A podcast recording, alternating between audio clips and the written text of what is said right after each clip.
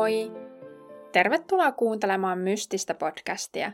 Tässä podissa tutustumme kummituksiin ja muihin paranormaaleihin ilmiöihin, jotka perustuvat oikeisiin henkilöihin sekä paikkoihin.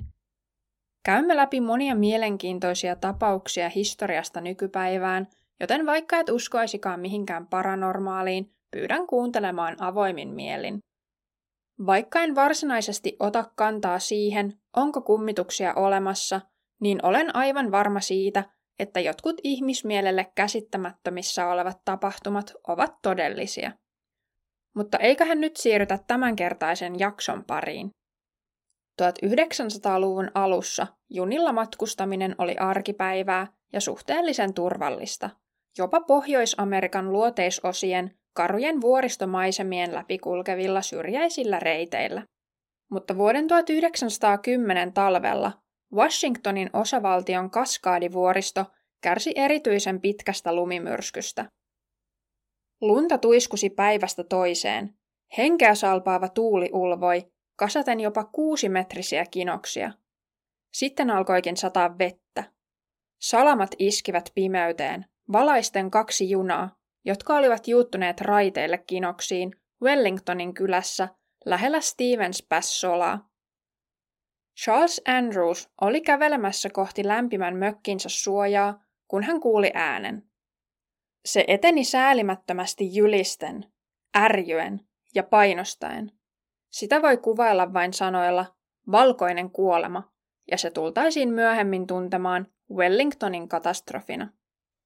Kun ensimmäiset tutkijat ja junaraiteiden rakentajat saapuivat Kaskaadivuoristoon, he tiesivät, että siellä odottaisi kuolema.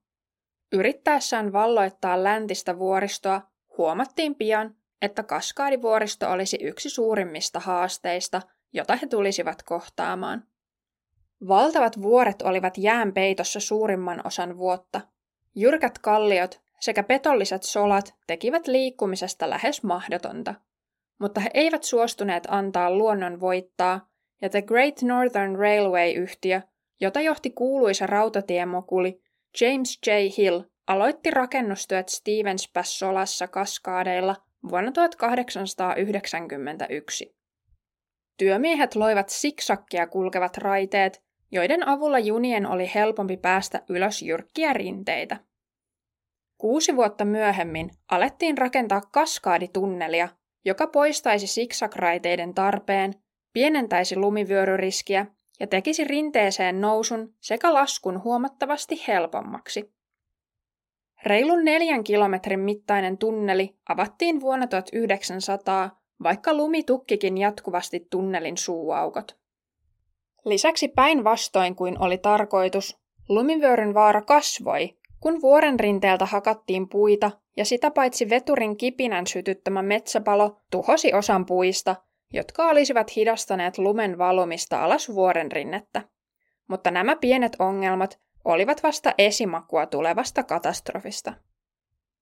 Helmikuun 24. päivä vuonna 1910 lumen viivästettyä jo matkaa Kaskaadien itäpuolella Lavensworthin kaupungissa kaksi junaa Paikallinen matkustajajuna numero 25 eli The Spokane ja postijuna numero 27 eli Fast Mail taivalsivat länteen läpi vuoriston kohti rannikkoa. Lunta pyrytti jopa puolitoista metriä päivässä. Junat olivat juuri läpäisseet kaskaaditunnelin, kun lumikinokset pakottivat ne pysähtymään lähelle Wellingtonia. Wellington oli pieni kylä, jossa oli vain voimalaitos, pieni sairaala, hotelli, kapakka, postitoimisto ja kauppa.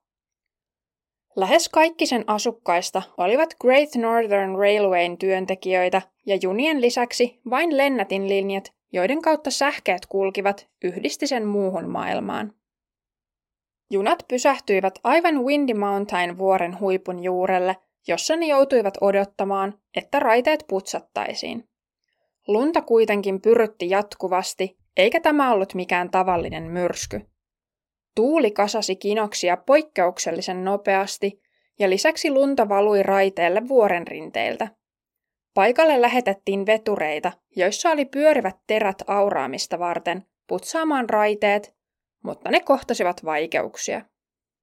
Ensimmäinen osui kantoon helmikuun 25. päivä, tehden siitä toimintakyvyttömän.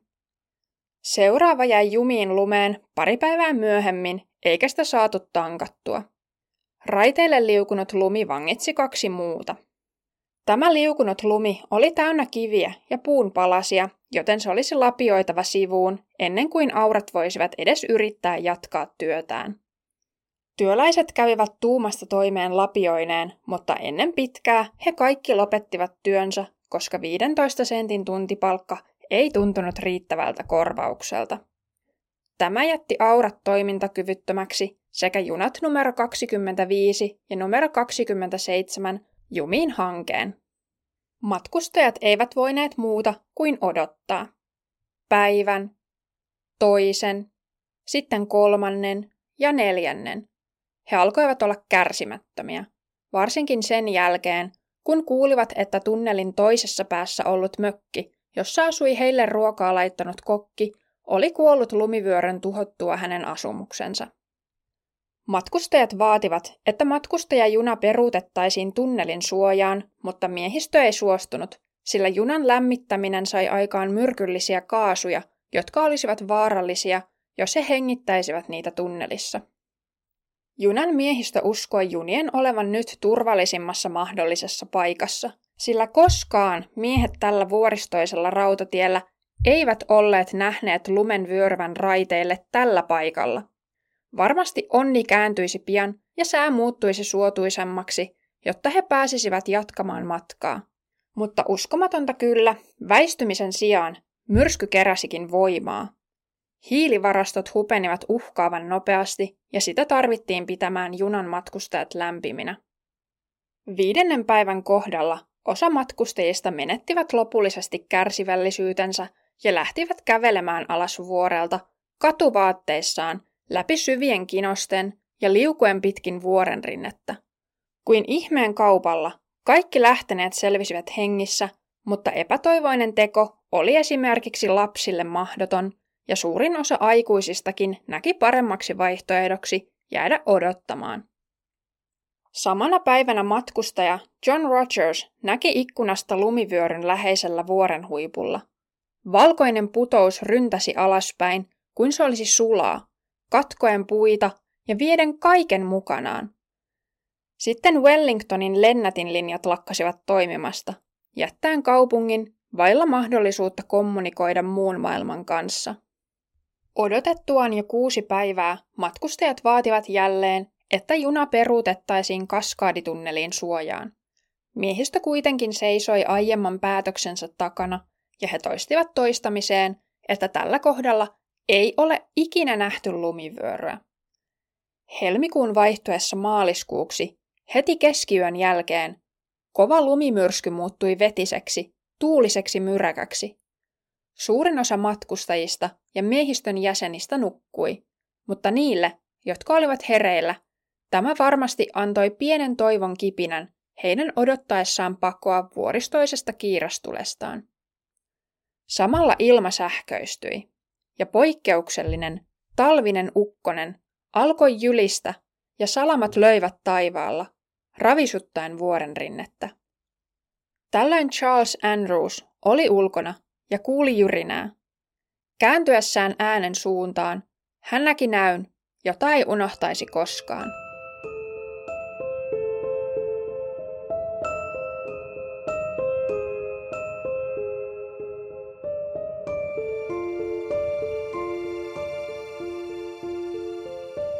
Valkoinen kuolema laskeutui alas vuoren rinnettä, junien yläpuolella. Se lähestyi säälimättömästi, äänen voimistuessa samaan aikaan. Se nielaisi kaiken tieltään. Lumiseinämä, joka oli kolme metriä korkea ja 400 metriä pitkä, vyöryi alas vuoren rinnettä. Lumivyöry kahmaisi niin matkustajajunan kuin postijunankin mukaansa ja paiskasi ne mukanaan rotkoon, joka oli lähes 50 metriä syvä. Kaikki junissa olleet ihmiset, matkustajat, junan miehistö ja postimiehet olivat jumissa junien sisällä. Osa kuoli välittömästi, kun taas toiset tukehtuivat hautauduttuaan lumeen. Postijunasta selvisi vain yksi henkilö, 19-vuotias Alfred Hensey, joka oli nukkunut yöllä yksin junan toisessa päässä, kaukana työtovereistaan. Lumivyöryn voima oli katkaissut junan puoliksi. Alfred kertoi, että kun hän tuli tajuihinsa, hän oli puristuksissa puutavaran alla ja liikkuminen oli lähes mahdotonta. Miehen kuitenkin onnistui irrottautua ja kaivaa tiensä turvaan läpi lumen. Yksi selviytyneistä antoi seuraavanlaisen haastattelun. Lumivyöryn aikana raivasi kova sähkömyrsky. Salamat olivat kirkkaita ja repivä tuuli ulvoi kanjoneissa. Yhtäkkiä korviini kantautui heikkoa pauhua ja nukkuvat miehet sekä naiset tunsivat matkustamavaunujen nousevan ilmaan sekä liikkuvan eteenpäin. Kun vaunut saavuttivat jyrkän rinteen, ne vierivät lähes 300 metriä ja hautautuivat yli 12 metriä paksun lumimassan alle. Wellingtonin asukkaat ryntäsivät rusentuneiden junien luo, jotka makasivat kaukana alhaalla. Raskas lumi, joka oli kuin sementtiä, peitti junat alleen. Pelastajilla kesti kuusi tuntia löytää oikea paikka. Seuraavien tuntien aikana heidän onnistui kaivaa esiin 23 hengissä selvinnyttä, joista suurin osa oli pahoin loukkaantuneita. Paikalle kertyi myös, kuten niin usein onnettomuuden sattuessa, uteliaita sivullisia hidastamaan työtä. Viimeinen pelastunut oli nainen nimeltään Ida Starlet. Hänen onnistui huutaa tultuaan takaisin tajuihinsa. Nainen oli vatsallaan, hautautuneena lumeen, ja jokin painava esine oli vanginnut hänet paikoilleen. Pelastajat kuulivat hänen huutonsa ja onnistuivat pelastamaan hänet, mutta valitettavasti naisen vauva, jota hän yhä puristi sylissään, oli kuollut. Onneksi Ida Starletin seitsemänvuotias poika Raymond oli onnistuttu löytämään lumesta jo aiemmin. Lapsella oli pitkä puutikku otsassaan, mutta paikalla ollut lääkäri sai poistettua sen heti. Kun sana tapahtuneesta saatiin lähetettyä, paikalle alkoi saapua vapaaehtoisia auttamaan. Heidän saapumistaan tosin hidasti se, että junilla ei päässyt lähellekään tapahtumapaikkaa, joten heidän piti rämpiä useita kilometrejä läpi paksun hangen. Loukkaantuneet lähetettiin Wenatchiin piirikuntaan hoidettavaksi. Vainajia taas kuljetettiin kelkoilla alas kaskaadien länsirinnettä, kunnes ne saatiin junaan ja toimitettua Seattleen sekä Everettiin. Lumi luovutti viimeisen ruumiin vasta heinäkuussa. Rotkon pohjalla virtasi pieni joki, ja lumen alettua sulaa alettiin nähdä punaisia verivanoja, jotka olivat peräisin ruumiista, joita vesi liikutti. Näitä vanoja seuraamalla pystyttiin helposti löytämään ruumiita. Jotkut tosin saattoivat lähteä virran mukana kauemmaskin. Yhteensä ainakin 96 ihmistä menetti henkensä lumivyöryssä, mukaan lukien 35 matkustajaa, 58 junien työntekijää, jotka nukkuivat junissa, sekä kolme muuta työntekijää, jotka nukkuivat mökissä, johon lumivalli myös osui. Kuolleita saattoi olla enemmänkin, sillä ei ole aivan tarkkaa tietoa siitä, kuinka paljon matkustajia junassa oli ja katosiko osa heistä virran mukana. Mutta Wellingtonin katastrofi on joka tapauksessa Yhdysvaltojen tuhoisin lumivyöry. Onnettomuutta seurannut tutkinta vapautti Great Northern-yhtiön huolimattomuussyytöksistä. Lopulta tuomioistuimet päättivät, että kuolemat johtuivat Jumalan teosta. Välitön syy lumivyörylle oli vesisade ja ukkonen, mutta aiempi metsäpalo sekä metsän hakkaaminen oli asettanut olosuhteet suotuisaksi katastrofille. Junayhtiöltä kesti kolme viikkoa korjata raiteet siihen kuntoon, että junat pystyivät taas kulkemaan läpi Stevens Pass-solan. Wellingtonin nimi liitettiin niin voimakkaasti tähän onnettomuuteen, että kaupunki päätti vaihtaa nimensä ja nykyään paikka tunnetaankin nimellä Tai. Kaupunki itsessään päätettiin kuitenkin pian hylätä kokonaan ja se poltettiin maan tasalle. Nykyään siitä ei ole jäljellä kuin joitain vanhoja rakennusten perustuksia. Vuoteen 1913 mennessä Great Northern oli rakentanut lumikatoksen suojaamaan junia lumelta koko 14 ja puolen kilometrin matkalle Taista eli entisestä Wellingtonista Siinikin kaupunkiin. Onnettomuuspaikalle rakennettiin lisäksi suuri kaksiraiteinen betoninen lumisuoja. Stevens Passola aiheutti kuitenkin edelleen ongelmia ja tammikuun 22. päivä vuonna 1916 sattui uusi onnettomuus. Jälleen lumi vyöryi alas Windy Mountain vuorta ja pyyhkäisi kaksi junanvaunua pois raiteiltaan. Tässä onnettomuudessa kuoli kahdeksan matkustajaa. Lopulta junaraiteet päätettiin reitittää uudelleen. Tätä varten jouduttiin rakentamaan uusi, lähes 13 kilometriä pitkä tunneli vuoren läpi. Uutta tunnelia oli suunniteltu jo pitemmän aikaa, ja niin eurooppalaiset kuin yhdysvaltalaisetkin insinöörit olivat sitä mieltä, että se olisi mahdollista toteuttaa. Ensimmäinen maailmansota kuitenkin myöhästytti suunnitelmaa pahemman kerran. Vanha junareitti Stevens Passissa on nykyään Iron Goat Trail vaellusreitti. Sen erikoinen nimi, joka suomeksi tarkoittaa rautaisen vuohen reittiä, on johdettu Great Northern Railway-junayhtiön logosta, jossa vuoristovuohi seisoo kivellä ja yhtiön vuoristossa liikkuvia junia nimitettiin rautavuohiksi. Se kulkee metsän läpi ja tarjoilee upeat maisemat kaskaadivuorille. Reitin varrella pääsee näkemään myös vanhat lumisuojat, vanhan kaskaaditunnelin jäänteet sekä pelottavan rotkon, jonka pohjalla on edelleenkin lumivyöryssä mukana olleiden junien osia. Ja mikäli tarinoihin on uskominen, paikalle on jäänyt sen traagisesta menneisyydestä muutakin muistoksi kuin pelkkää vääntynyttä metallia ja junaraiteita.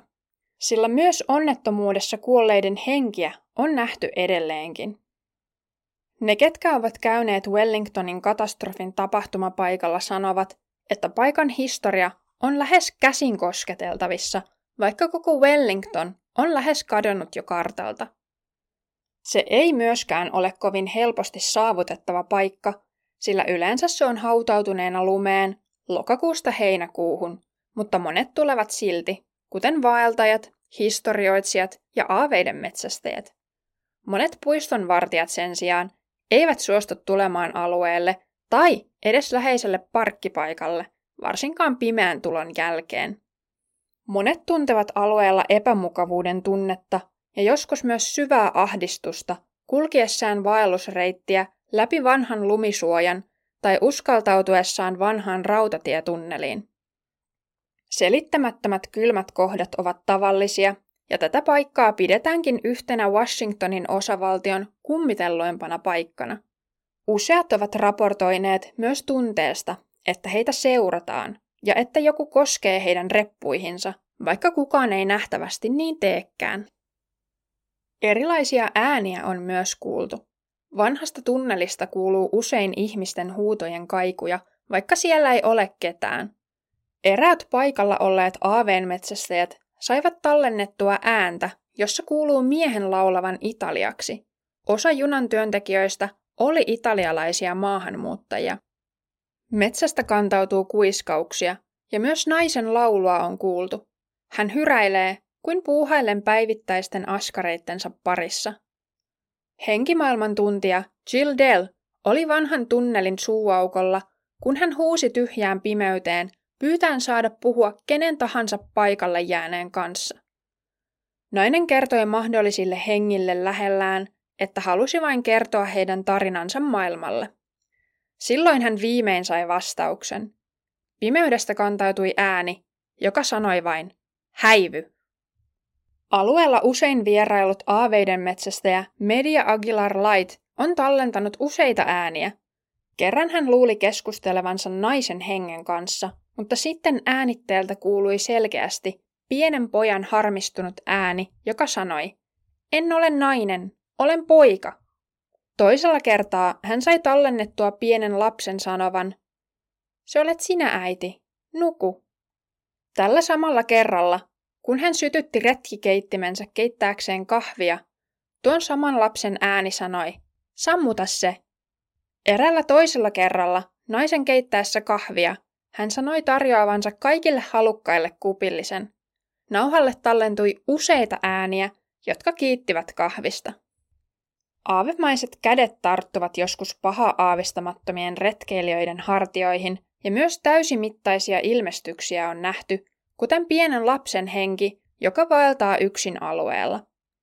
Paikalla liikkuu myös muodollisesti pukeutunut herrasmies, jolla on yllään saketti, suorat housut, mustat kengät, kravaatti ja silinterihattu. Hän liikkuu nojautuen kalliin näköiseen kävelykeppiin, jossa on hopeinen kädensiä. Tämän miehen on myös kuultu sanovan, että hän on tehnyt hirveän virheen. Joskus hänet on nähty hyvin pukeutuneen naisen hengen sekä tämän noin seitsemänvuotiaan tyttären kanssa. Naisen kastanjan ruskeat hiukset on kiinnitetty ylös ja hänen asunsa on tumman vihreä. Lapsella taas on vaaleat, olkapäille ulottuvat hiukset sekä polvipituinen hame.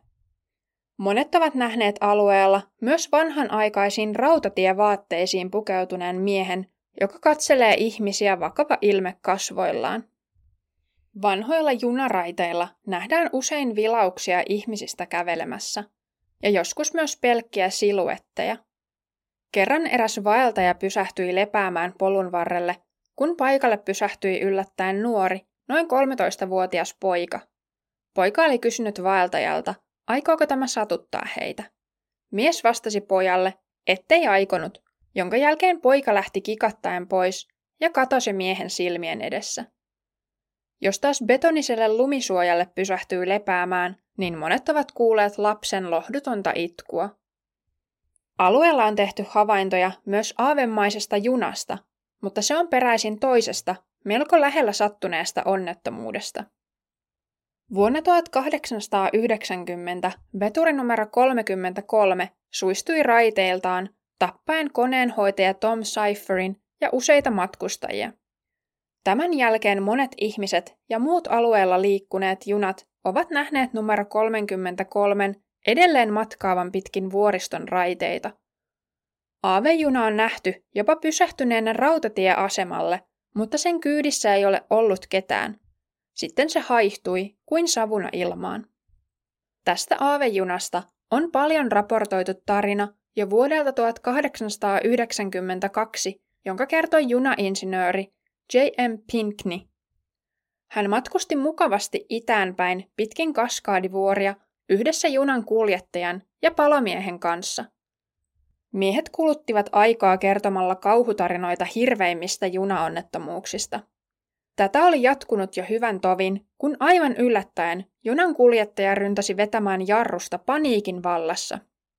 Juna lipui pysähdyksiin jarrujen kirskunnan säästämänä.